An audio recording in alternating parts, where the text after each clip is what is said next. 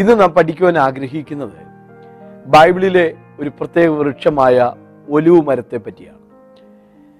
ഫലപ്രദമായ ക്രിസ്തീയ ജീവിതത്തെയും ആത്മീക വളർച്ചയെയും നിലനിൽപ്പിനെയും ഒക്കെ കാണിക്കുവാൻ വേണ്ടി ബൈബിളിൽ മനുഷ്യരെ വൃക്ഷങ്ങളോട് തുലനം ചെയ്ത് അവതരിപ്പിച്ചിട്ടുണ്ട്. ദൈവത്തിന് സ്തോത്രം. നീതിമാൻ പന പോലെ തഴയ്ക്കും. നിന്റെ മക്കൾ നിന്റെ മേശയ്ക്ക് ചുറ്റും ഒലിവ് തൈകൾ പോലെ ഇരിക്കും. ഒന്നാം സങ്കീർത്തനം നമുക്കൊക്കെ വളരെ സുപരിചിതമാണ്. ദുഷ്ടന്മാരുടെ ആലോചന പ്രകാരം നടക്കാതെ പാപികളുടെ വഴിയിൽ നിൽക്കാതെ പരിഹാസികളുടെ ഇരിപ്പിടത്തിൽ ഇരിക്കാതെ ദൈവത്തിന്റെ ന്യായപ്രമാണത്തെ രാപകൾ ധ്യാനിക്കുന്ന മനുഷ്യന്റെ ആത്മീകമായ അവസ്ഥകളെക്കുറിച്ച് ഒന്നാം സങ്കീർത്തനത്തിൽ ഇങ്ങനെയാണ് വിവരിച്ചിരിക്കുന്നത്. അവൻ ആറ്റരികത്ത് നട്ടിരിക്കുന്നതും തക്ക കാലത്ത് ഫലം കായ്ക്കുന്നതും ഇല വാടാത്തതുമായ വൃക്ഷം പോലെ ഇരിക്കും. അപ്പോൾ ഇല വാടാത്ത തക്ക കാലത്ത് ഫലം കായ്ക്കുന്ന ഒരു വൃക്ഷമായിട്ടാണ് അവിടെ മനുഷ്യനെ വിവരിച്ചിരിക്കുന്നത്. ഇരമ്യാപ്രവചനം പതിനേഴാം അധ്യായത്തിന്റെ ഏഴാം വാക്യത്തിലും ഇതിന് സമാനമായ ഒരു വിശദീകരണം നമുക്ക് വായിക്കാൻ കഴിയും. യഹോവിൽ ആശ്രയിക്കുകയും യഹോവ തന്നെ ആശ്രയമായിരിക്കുകയും ചെയ്യുന്ന മനുഷ്യൻ ഭാഗ്യവാൻ. അവൻ വെള്ളത്തിനരികെ നട്ടിരിക്കുന്നതും ആറ്റരികെ വേരൂന്നിയതുമായ വൃക്ഷം പോലെ ആകും. ഉഷ്ണം തട്ടുമ്പോൾ അത് പേടിക്കുകയില്ല അതിന്റെ ഇല പച്ചയായിരിക്കും. വരൾച്ചയുള്ള കാലത്തും വാട്ടം തട്ടാതെ ഫലം കായ്ച്ചുകൊണ്ടിരിക്കും. അപ്പോൾ ഒന്നാം സങ്കീർത്തനത്തിലും എരമ്യാപ്രവചനം പതിനേഴാം അധ്യായത്തിലും ദൈവത്തിൽ ആശ്രയിക്കുന്ന മനുഷ്യന്റെ ആത്മീകമായ പച്ചലിപ്പിനെ കുറിച്ചാണ് നമുക്ക് വായിക്കുവാൻ കഴിയുന്നത്. ദൈവത്തിന് സ്തോത്രം. അമ്പത്തിരണ്ടാം സങ്കീർത്തനത്തിന്റെ എട്ടാമത് വചനം ഞാനോ ദൈവത്തിന്റെ ആലയത്തിൽ തഴച്ചിരിക്കുന്ന ഒരു വൃക്ഷം പോലെ ആകുന്നു. ഇസ്രായേൽ ജനത്തിന്റെ അനുഗ്രഹത്തെക്കുറിച്ച് അവരുടെ ദേശത്തിന്റെ സമൃദ്ധിയെക്കുറിച്ചൊക്കെ വിവരിക്കുവാൻ ഒലി വൃക്ഷത്തോടാണ് ബൈബിളിൽ പലപ്പോഴും ഉപയോഗിച്ചിട്ടുള്ളത്. ദൈവത്തിന് സ്തോത്രം. ഒലിവിന്റെ കായ് വളരെ ഫലദായ വളരെ പുഷ്ടി പകരുന്ന ഒരു ധാന്യമാണ്. അതിന്റെ എണ്ണ ദേഹത്ത് പൂശാനും വിളക്ക് തെളിയിക്കാനും ഉപയോഗിക്കാറുണ്ട്. ഇസ്രായേലിന്റെ ശോച്യാവസ്ഥയും ക്ഷാമത്തെയും കാണിക്കുവാൻ ഒലിവിന്റെ ഫലരഹിതമായ അവസ്ഥയായിട്ടാണ് ചിത്രീകരിക്കുന്നത്. ഇസ്രായേൽ മക്കൾ കൂടാര പെരുന്നാൾ ആചരിക്കുമ്പോൾ അവർ താൽക്കാലികമായി ഉണ്ടാക്കാറുള്ള കൂടാരങ്ങൾക്ക് ഒലിവ് മരത്തിന്റെ കമ്പുകളും കൊമ്പുകളും ഇലകളുമൊക്കെ ഉപയോഗിച്ചു പോന്നു. പലസ്തീനിലെ ഒരു മലയുടെ പേര് പോലും ഒലിവ് മല എന്നായിരുന്നു. കാരണം അവിടെ ധാരാളം ഒലിവ് വൃക്ഷങ്ങൾ ഉണ്ടായിരുന്നു. യേശു ക്രിസ്തു പലപ്പോഴും പ്രാർത്ഥിക്കാൻ വേണ്ടി ഈ ഒലിവ് മലയിലേക്ക് പോക പതിവായിരുന്നു. ഒലിവ് എന്നുള്ളത് വിശുദ്ധ വേദപുസ്തകത്തിൽ നല്ല ആത്മീക ചിന്തകൾ നൽകുന്ന ഒരു വൃക്ഷമായിട്ടാണ് നമുക്ക് വായിക്കാൻ കഴിയുന്നത്. ഒലിവുമായി ബന്ധപ്പെട്ട നാല് പ്രധാന ചിന്തകളാണ് ഇന്ന് നാം ഇവിടെ ചിന്തിക്കുന്നത്. ഒന്ന് ഒലിവിന് ആലയവുമായി ഒരു വലിയ ബന്ധമുണ്ട്. ശലോമോന്റെ ആലയത്തിന്റെ നിർമ്മിതിയിൽ അതിന്റെ കട്ടിളയും കഥവും ഉണ്ടാക്കിയിരുന്നത് ഒലിവ് മരം ഉപയോഗിച്ചാണ്. ആലയത്തിനകത്ത് കൃപാസനത്തിനു മീതെയുള്ള കെരൂബുകളെ ഉണ്ടാക്കിയിരുന്നതും ഈ ഒലിവ് മരം കൊണ്ടാണ്. ബൈബിളിൽ അതിന് തെളിവുണ്ട്. ഒന്ന് രാജാക്കന്മാർ ആറിന്റെ ഇരുപത്തിമൂന്ന് മുപ്പത്തി ഒന്ന് മുതൽ മുപ്പത്തിമൂന്ന് വരെയുള്ള വാക്യം. കൃപാസനത്തിനു മീതെയുള്ള ഈ കരൂപുകൾ ചിറകു വിടർത്തി ദൈവത്തെ ആരാധിക്കുന്ന നിലയിലാണ് അതിനെ കൊത്തുപണി ചെയ്തിരിക്കുന്നത്. ആണ്ടിലൊരിക്കൽ മഹാപുരോഹിതൻ ജനത്തിന്റെ പാപങ്ങൾക്കും തന്റെ പാപങ്ങൾക്കും ഒക്കെ യാഗം കഴിച്ച അനന്തരം ദൈവത്തിനെന്ന് ചീട്ട് വീണ ഊനമില്ലാത്ത ആടിനെ അറുത്ത് അതിന്റെ രക്തവുമായി ആലയത്തിലെ മൂന്നാം മുറിയാകുന്ന അതിപരിശുദ്ധ സ്ഥലത്തേക്ക് പോകും അവിടെ ചെന്നിട്ട് ഈ കൃപാസനത്തിനു മീതെ ആ പരിശുദ്ധമായ രക്തം തളിക്കുമായിരുന്നു. ആ രക്തം കാണുമ്പോൾ ആ കെറൂബുകൾക്ക് അടങ്ങിയിരിക്കാൻ കഴിയത്തില്ല. അവ പരസ്പരം നോക്കാതെ ആ രക്തത്തിലേക്ക് നോക്കിക്കൊണ്ട് ചിറക് വിടർത്തി ദൈവത്തെ ആരാധിക്കുകയാണ്. യേശുക്രിസ്തുവിന്റെ പരിപാവനമായ രക്തത്തെ കണ്ടു കഴിയുമ്പോൾ ആ കെറൂബുകൾക്ക് ശാന്തരായി പഞ്ചപുച്ഛമടക്കിയിരിക്കാൻ കഴിയുകയില്ല. അവ ദൈവത്തെ ആരാധിക്കുന്ന ഒരു ദർശനമാണ് ഒരു ചിന്തയാണ് ചിറക് വിടർത്തിയ കരൂപുകൾ നമ്മെ പഠിപ്പിക്കുന്നത്. ദൈവത്തിന് സ്തോത്രം. അപ്പോൾ ആലയവുമായി ബന്ധപ്പെട്ട് അതിലെ പ്രവേശന കവാടത്തിലുള്ള വാതിൽ അതിന്റെ കഥവ് ഒക്കെ ഉണ്ടാക്കിയിരുന്നത് ഒലിവുമരം കൊണ്ടാണ് ആലയത്തിനകത്തെ ഏറ്റവും പ്രധാന മുറിയായ അതിപരിശുദ്ധ സ്ഥലത്തുള്ള കൃപാസനത്തിന് മീതെയുള്ള കരൂപിനെയും ഉണ്ടാക്കിയത് ഈ ഒലിവുമരം കൊണ്ടാണ് ദൈവത്തിന് സ്തോത്രം. ഞാനോ ദൈവത്തിന്റെ ആലയത്തിൽ തഴച്ചിരിക്കുന്ന ഒലിവൃക്ഷം പോലെ ആകുന്നു. ഈ ഒലിവുമരം ആലയത്തിനകത്ത് സ്വയമായി വന്നതല്ല അതിനോട് ദയ തോന്നി ദൈവം അതിനെ തെരഞ്ഞെടുത്ത് ഈ ആലയത്തിനകത്തേക്ക് അതിനെ കൊണ്ടുവന്നു ദൈവം നമ്മെ ആലയത്തിൽ കൊണ്ടുവന്നതും ദൈവം നമ്മെ ആലയങ്ങളാക്കി രൂപാന്തരപ്പെടുത്തിയതും.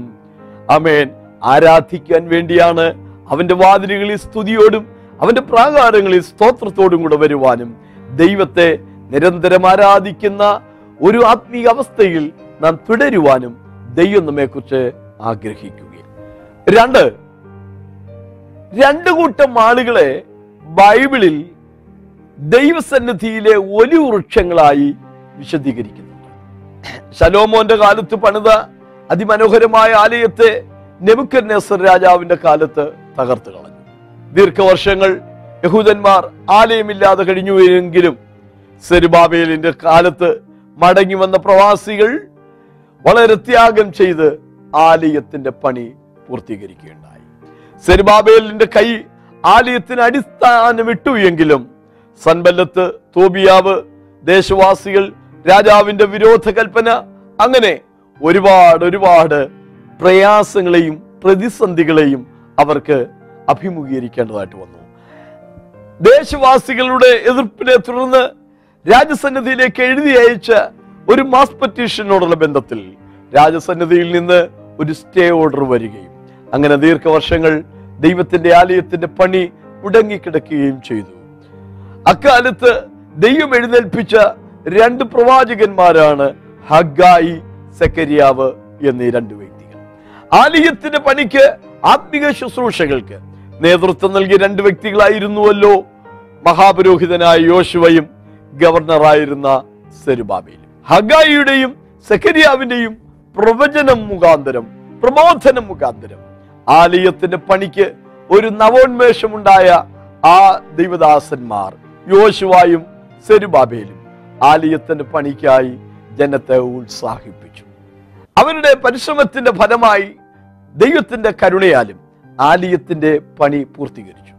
പ്രതിസന്ധി ഉണ്ടായ കാലത്ത് മനസ്സ് പോകാവുന്ന ആ സാഹചര്യത്തിൽ ദൈവത്തിനു വേണ്ടി തീഷ്ണതയോടെ നിലനിന്ന് ആ രണ്ട് വ്യക്തികളെ യോശുവായെയും സെരുബാബേലിനെയും ദൈവം വിവരിച്ചത് ദൈവത്തിന്റെ സന്നിധിയിലെ രണ്ട് ഒരു വൃക്ഷങ്ങൾ ആയിട്ടാണ്.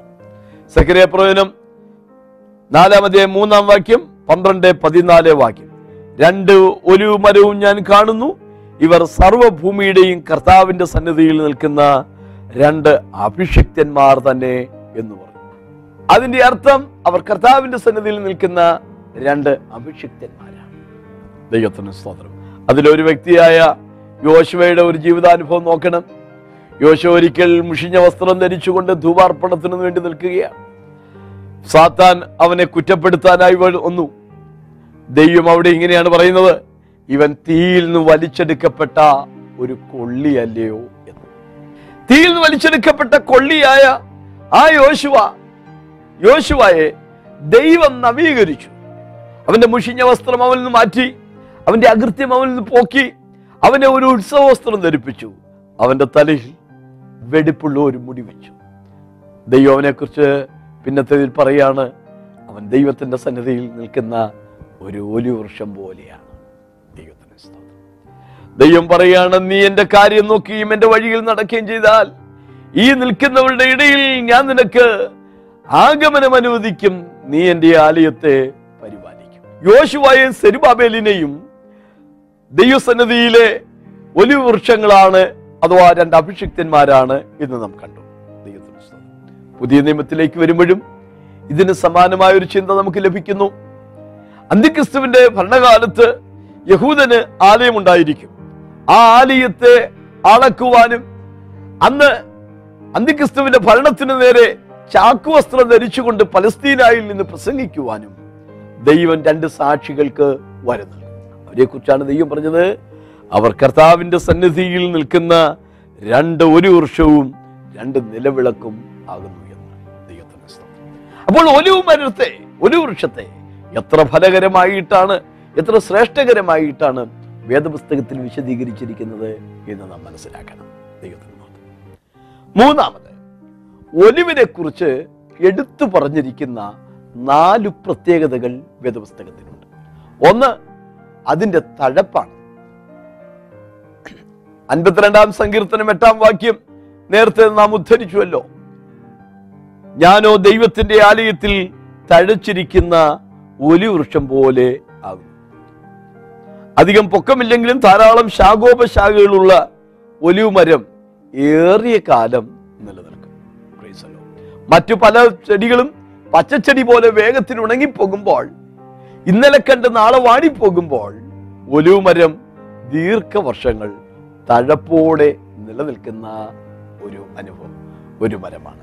രണ്ട് അതിൽ മനോഹരങ്ങളായ ഫലമുണ്ട് എന്നുള്ളതാണ് സ്തോത്രം. ഇർമിയപ്രവനും പതിനൊന്നാം അധ്യായം പതിനാറാം വാക്യം. മനോഹര ഫലങ്ങളാൽ ശോഭിതമായ പച്ച ഒലിവ് വൃക്ഷം എന്ന് യഹോവ നിനക്ക് പേർ വിളിച്ചിരിക്കുന്നു. പിന്മാറ്റത്തിലേക്ക് പോയ ഇസ്രായേൽ ജനം മനസ്സുകൊണ്ട് ദൈവത്തിങ്കിലേക്ക് മടങ്ങി വന്നപ്പോൾ ദൈവം അവരെ കുറിച്ച് പറയാണ് നിന്റെ ഇപ്പോഴത്തെ അവസ്ഥ മനോഹര ഫലങ്ങളാൽ ശോഭിതമായ പച്ച ഒലിവൃക്ഷം എന്ന് നിനക്ക് പേരാവും നേരത്തെയുള്ള അവസ്ഥ ഉണങ്ങി വേരറ്റ് ഇല കൊഴിഞ്ഞ് ദ്രവിച്ച ഒരവസ്ഥയിലായിരുന്നു. എന്നാൽ ദൈവസന്നിധിയിലേക്ക് മടങ്ങി വന്നപ്പോൾ വളരെ ഫലകരമായ ഫലശോഭിതമായ ഒരു വൃക്ഷത്തെ പോലെ അതായി തീർന്നതായി നാം കാണുകയാണ്. പച്ചയില ഒരു വൃക്ഷത്തിന്റെ തഴപ്പിനെയാണല്ലോ കാണിക്കുന്നത്. ദൈവത്തിന് സ്തോത്രം. ലോഹയുടെ പെട്ടകത്തിൽ നിന്ന് വിട്ടതായ ആ പ്രാവ് പച്ച ഒലിവിലയുമായി വന്നു എന്നാണ്. മൂന്ന്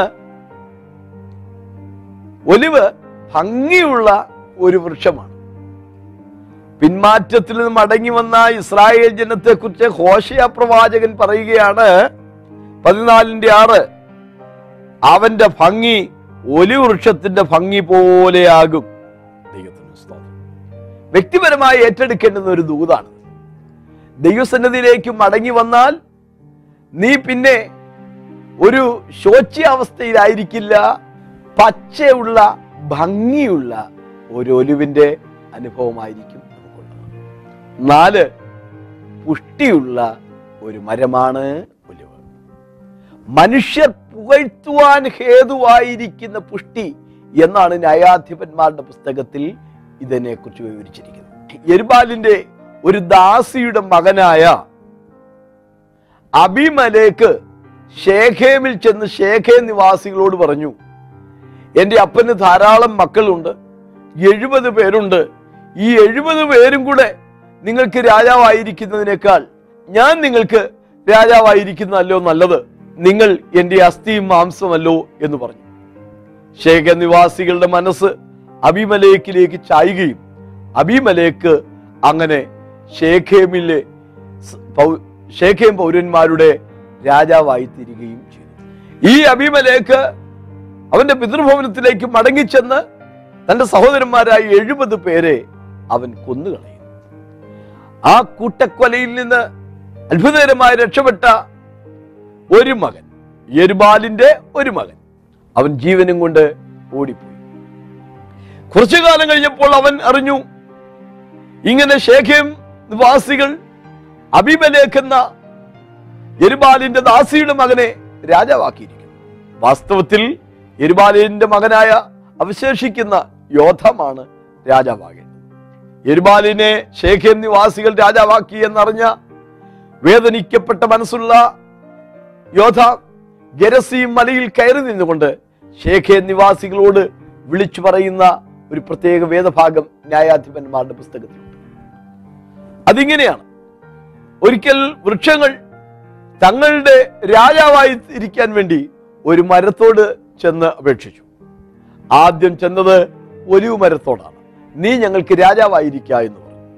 ഒലിവ് മരം പറഞ്ഞ മറുപടി ശ്രദ്ധിക്കണം. ദൈവവും മനുഷ്യരും എന്നെ പുകഴ്ത്തുവാൻ ഹേതുവായിരിക്കുന്ന എന്റെ പുഷ്ടി ഉപേക്ഷിച്ച് വൃക്ഷങ്ങളുടെ മേൽ ആടുവാൻ പോകുമോ എന്ന് പറഞ്ഞു. ന്യായാധിപന്മാർ ഒൻപതിന്റെ ഒൻപത്. പിന്നീട് അത്തിമരത്തോട് പറയുന്നു. പിന്നീട് മുന്തിരി വെള്ളിയോട് പറയുന്നു. ഒടുവിൽ ഈ ഒലിവോ അത്തിയോ മുന്തിരിയോ രാജാവാകാൻ ശ്രമിച്ചില്ല. അവസാനം മുൾപ്പടർപ്പിനോട് പറഞ്ഞു. മുൾപ്പടർപ്പ് പറഞ്ഞു ഞാൻ രാജാവാകാം പക്ഷെ എന്റെ മുൾപ്പടർപ്പിന്റെ കീഴെ വന്ന് നിങ്ങൾ താമസിക്കണം. മുൾപ്പടർപ്പിൽ തീ പുറപ്പെട്ട് ചിലപ്പോൾ നിങ്ങളെ ദഹിപ്പിച്ച് കളയും. ഇത് കാവ്യാലങ്കാര രൂപത്തിലുള്ള ഒരു വിവരണമാണ്. അബിബലേഖിനെ രാജാവാക്കിയ ശേഖ നിവാസികൾക്ക് വരാൻ പോകുന്ന അനർത്ഥത്തെക്കുറിച്ച് യോധ വളരെ കാവ്യാലങ്കാര രൂപത്തിൽ ഇവിടെ വിവരിക്കുകയാണ്. നമ്മുടെ ഈ ചിന്തയിലേക്ക് നമുക്ക് മടങ്ങി വരാം. ഒരു വർഷം പറഞ്ഞ് ആ മറുപടി ശ്രദ്ധിക്കണം. ദൈവവും മനുഷ്യരും എന്നെ പുകഴ്ത്തുവാൻ ഹേതുവായിരിക്കുന്ന എന്റെ പുഷ്ടി ഉപേക്ഷിച്ച് വൃക്ഷങ്ങളുടെ മേൽ ആടുവാൻ പോകുമോ എന്ന് പറഞ്ഞു. എന്താ അവിടെ പറയുന്ന പുഷ്ടി? ഒലിവ് മരത്തെ പുഷ്ടിയുള്ളതാക്കി മാറ്റുന്നത് ആ ഒലിവ് മരത്തിൽ നിന്ന് പുറത്തേക്ക് വരുന്ന അതിന്റെ കനികൾ ആട്ടിയെടുക്കുന്ന അതിന്റെ ഫലങ്ങൾ ആട്ടിയെടുക്കുന്ന അതിന്റെ എണ്ണയാണ്. സ്തോത്രം. പുഷ്ടി എന്നുള്ളിടത്ത് ഈ എണ്ണ ഓയിൽ എന്ന പദമാണ് ഉപയോഗിച്ചിരിക്കുന്നത്. ദൈവവും മനുഷ്യരും എന്നെ പുകഴ്ത്തുവാൻ ഹേതുവായിരിക്കുന്ന എന്റെ ആ എണ്ണയുടെ എന്റെ ആ പുഷ്ടിയുടെ അനുഭവം വിട്ടിട്ട് ഞാൻ വൃക്ഷങ്ങളുടെ മേൽ ആടുവാൻ പോകും ദൈവത്തിന്റെ മക്കളെ ദൈവം നമ്മുടെ മേൽ പകർന്നിരിക്കുന്ന ഒരു അഭിഷേകത്തിന്റെ പുഷ്ടിയുണ്ട്. പുഷ്ടി നിമിത്തം മുഖം തകർന്നു പോകുമെന്നാണ്. ദൈവത്തിന് സ്തോത്രം. അഭിഷേകം നിമിത്തം മുഖം തകർന്നു പോകുമെന്നാണ് ആ വാക്യം ഇംഗ്ലീഷിൽ നമ്മൾ വായിക്കുന്നത്. ദൈവത്തിന് മഹത്വമുണ്ട്. ഒരു മരത്തിനുള്ള നാല് അനുഭവമാണ് ഞാൻ പറഞ്ഞത്. ഒന്ന് അതിനൊരു തഴപ്പുണ്ട്. ഞാനോ ദൈവത്തിന്റെ ആലയത്തിൽ തഴച്ചിരിക്കുന്ന ഒരു വർഷം പോലെയാകുന്നു രണ്ട് അതിൽ മനോഹരങ്ങളായ ഫലമുണ്ട്. രമ്യാപ്രോനും പതിനൊന്നിന്റെ പതിനാറ് മനോഹര ഫലങ്ങളാൽ ശോഭിതമായ പച്ച ഒലി വൃക്ഷം എന്ന് യഹോവ നിനക്ക് പേർ വിളിച്ചിരിക്കുന്നു. മൂന്ന് അത് ഭംഗിയുള്ളതാണ്. ഹോശയ പതിനാലിന്റെ ആറ് അവന്റെ ഭംഗി ഒലി വൃക്ഷത്തിന്റെ ഭംഗി പോലെയാകും. നാല് അത് ദൈവത്താലും മനുഷ്യരാലും പുകച്ച് ലഭിക്കുന്ന ഒരു എണ്ണ എണ്ണയുടെ പുഷ്ടി അതിന്മേലുണ്ട്. ദൈവത്തിന് സ്തോത്രം. ബന്ധപ്പെട്ടുള്ള നാലാമത്തെ ആത്മീക ചിന്ത. നമ്മുടെ വിശ്വാസവുമായി ബന്ധപ്പെട്ടതാണ്. രണ്ട് ചിന്തകൾ അതുമായി ചേർന്നുണ്ട്. ഒന്ന് ദൈവത്തെ ആരാധിച്ചുകൊണ്ടിരുന്ന യഹൂദൻ ആ ദൈവാശ്രയവും ആരാധനയും വിട്ട് അന്യ ദൈവങ്ങളിലേക്കും അന്യാരാധനകളിലേക്കും മനസ്സുകൊണ്ട് പിന്മാറിയതിനാൽ ദൈവം അവരെ ശിക്ഷിക്കുകയും അവരെ ചിതറിച്ചു കളയുകയും ചെയ്തു.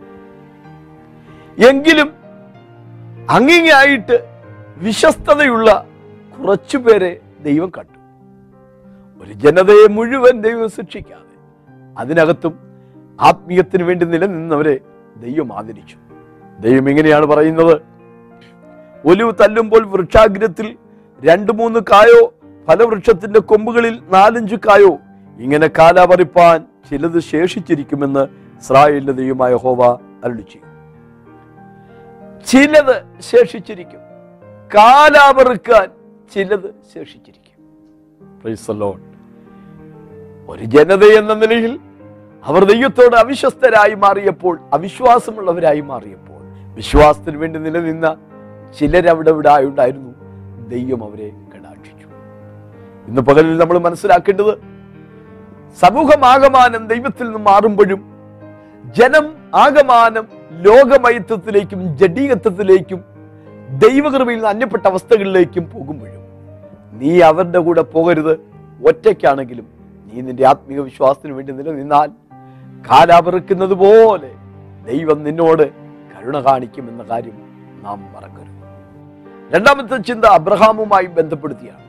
അബ്രഹാമിനെ ഒരു പടുവൃക്ഷമായി അല്ലെങ്കിൽ ഒരു വലിയ ഒരു വൃക്ഷമായി വേദപുസ്തകത്തിൽ വിശദീകരിച്ചു.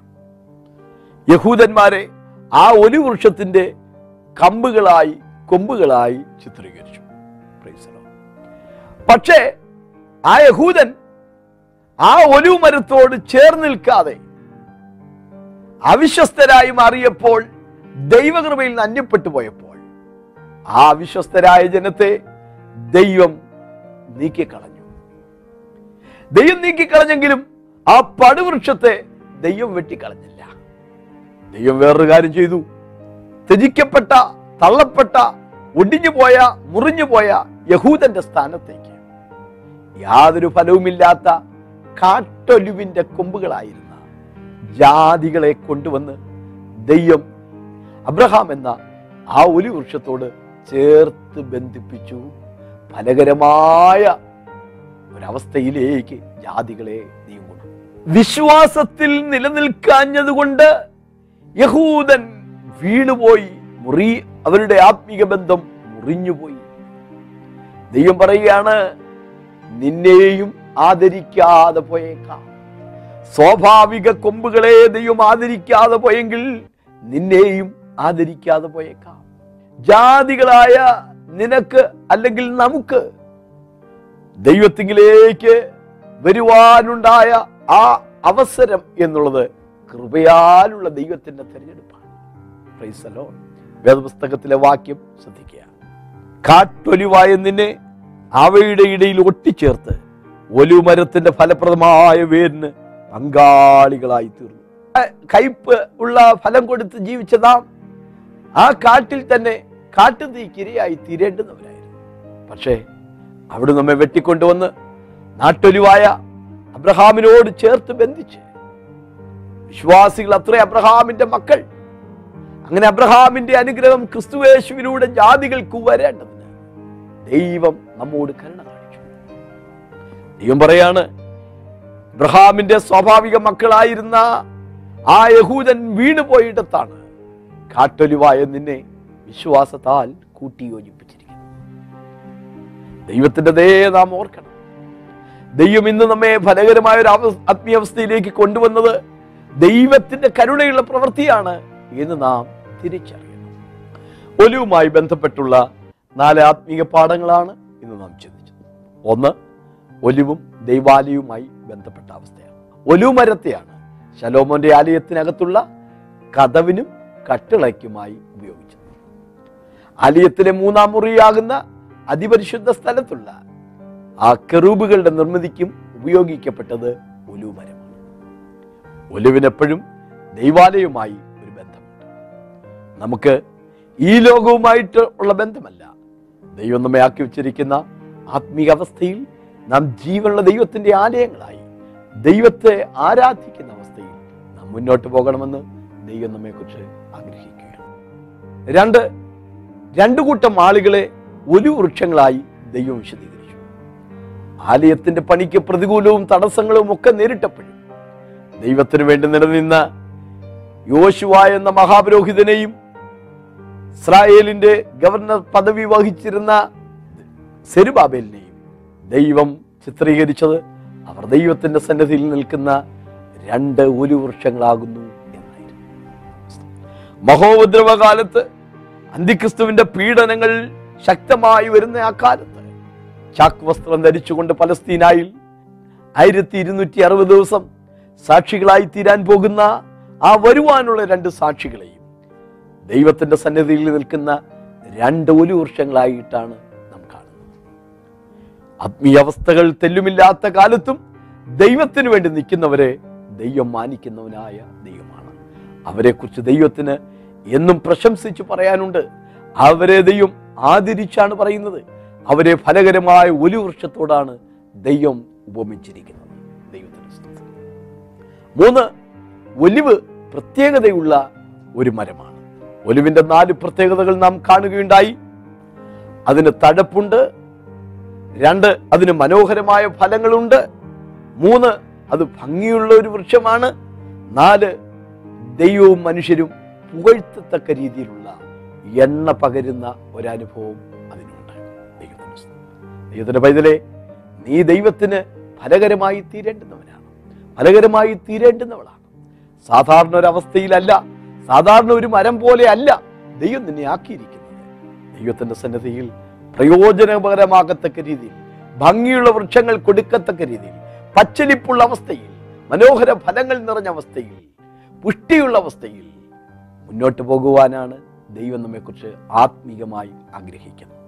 നാല് ഒരു വൃക്ഷത്തെ വിശ്വാസവുമായി ബന്ധപ്പെടുത്തി പറഞ്ഞിരിക്കുന്നു. സോറി ഒരു ജനത എന്ന നിലയിൽ യഹൂദൻ പിന്മാറ്റത്തിലേക്ക് പോയി. ദൈവിക ശിക്ഷകൾ അവർക്ക് സഹിക്കും.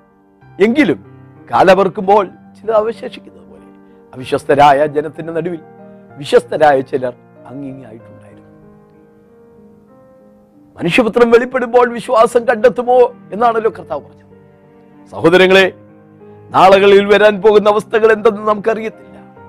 ആരൊക്കെ പതറിപ്പോയാലും പിന്മാറിപ്പോയാലും വിശ്വാസത്തിന് വേണ്ടി വീറോടെ നിൽക്കുവാൻ ദൈവം ആ കാലാവർക്കുമ്പോഴുള്ള വൃക്ഷം കാലാവർക്കുമ്പോഴുള്ള കനികൾ പോലെ ദൈവം നമ്മളോടും കരുണ കാണിക്കാതിരിക്കുകയില്ല. അബ്രഹാം എന്ന ആ പടുവൃക്ഷത്തിന്റെ ആ കട്ടിയുള്ള ഒലിവ് മരത്തിന്റെ കൊമ്പുകളായിരുന്ന ശാഖകളായിരുന്ന ഹുദൻ അവിശ്വാസം നിമിത്തം അവിശ്വസ്ത നിമിത്തം ഒടിഞ്ഞു എങ്കിലും കരുണയുള്ള ദൈവം യാതൊരു യോഗ്യതയും പറയാനില്ലാത്ത കാട്ടൊരുവായിരുന്നു നമ്മെ. ആ കാട്ടിൽ കാട്ടുതീക്ക് നമ്മെ. അവിടെ നിന്ന് കൊണ്ടുവന്ന് ഫലകരമായ ആ ഒരു മരത്തോട് ചേർത്ത് ബന്ധിപ്പിച്ച് ആ ഒരു മരത്തിന്റെ സൽഫലങ്ങൾ നമ്മളിലൂടെ പുറപ്പെടുവിക്കത്തക്ക രീതിയിൽ ദൈവം നമ്മെ ആക്കി തീർത്തിരിക്കുന്നു.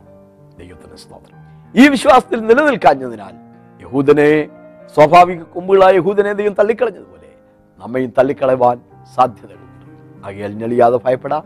ദൈവകൃപയിൽ ആശ്രയിക്കാം. ദാവീദിനോട് ചേർന്ന് നമുക്കും പറയാം. ഞാനോ ദൈവത്തിന്റെ ആലയത്തിൽ തഴച്ചിരിക്കുന്ന ഒരു വൃക്ഷം പോലെ ആകുന്നു. സ്വർഗസ്വനായ ദൈവമേ സ്നേഹമുള്ള കർത്താവെ ഒരു വൃക്ഷത്തിൽ ഞങ്ങൾക്ക് പഠിക്കുവാൻ കഴിയുന്ന നാല് ആത്മീയ പാഠങ്ങൾ ഇന്ന് ധ്യാനിക്കുവാൻ ദൈവം കൃപ ചെയ്തല്ലോ ഭംഗിയുള്ളവരായി ഫലമുള്ളവരായി പുഷ്ടിയുള്ളവരായി ദൈവസന്നിധിയിൽ വിശ്വാസമുള്ളവരായി വിശ്വസ്തതയുള്ളവരായി മുന്നോട്ട് പോകുവാൻ ദൈവം ഞങ്ങളെ സഹായിക്കണം.